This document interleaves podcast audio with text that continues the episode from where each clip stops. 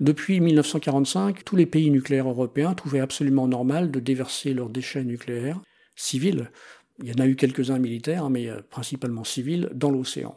Parce qu'ils savaient pas, personne ne savait où les mettre.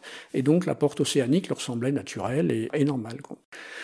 C'était des campagnes de déversement qui avaient lieu en été dans une fosse qui était légalement décrite par la Convention de Londres, au large, à 500 km environ au large de l'Espagne, et Greenpeace y a été 4 fois. Hein.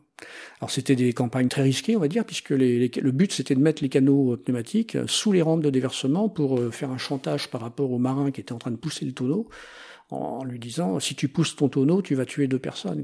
D'accord, donc vous preniez quand même le risque de vous prendre un tonneau plein de déchets radioactifs sur la tête. Et c'est d'ailleurs ce qui est arrivé en 1982, c'est la dernière année où il y a eu des déversements de déchets nucléaires dans l'océan Atlantique, puisqu'il y a deux bidons de 800 kilos chacun qui se sont écrasés sur un Zodiac, et j'ai fait une série de photos qui est sans doute ma série la plus célèbre chez Greenpeace.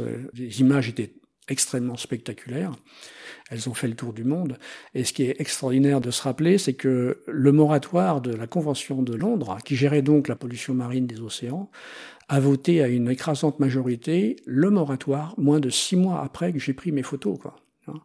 Avec, je sais plus les voix, c'était genre 19 pays pour et 6 contre, quoi. Donc la majorité était vraiment écrasante. Et là, on a touché du doigt le fait qu'une petite équipe très motivée, en étant en position d'intervenir là où il faut, peut vraiment faire bouger les lignes, quoi. Ouais. Donc ça, c'est le côté positif de cette réussite nous a porté pendant des décennies après.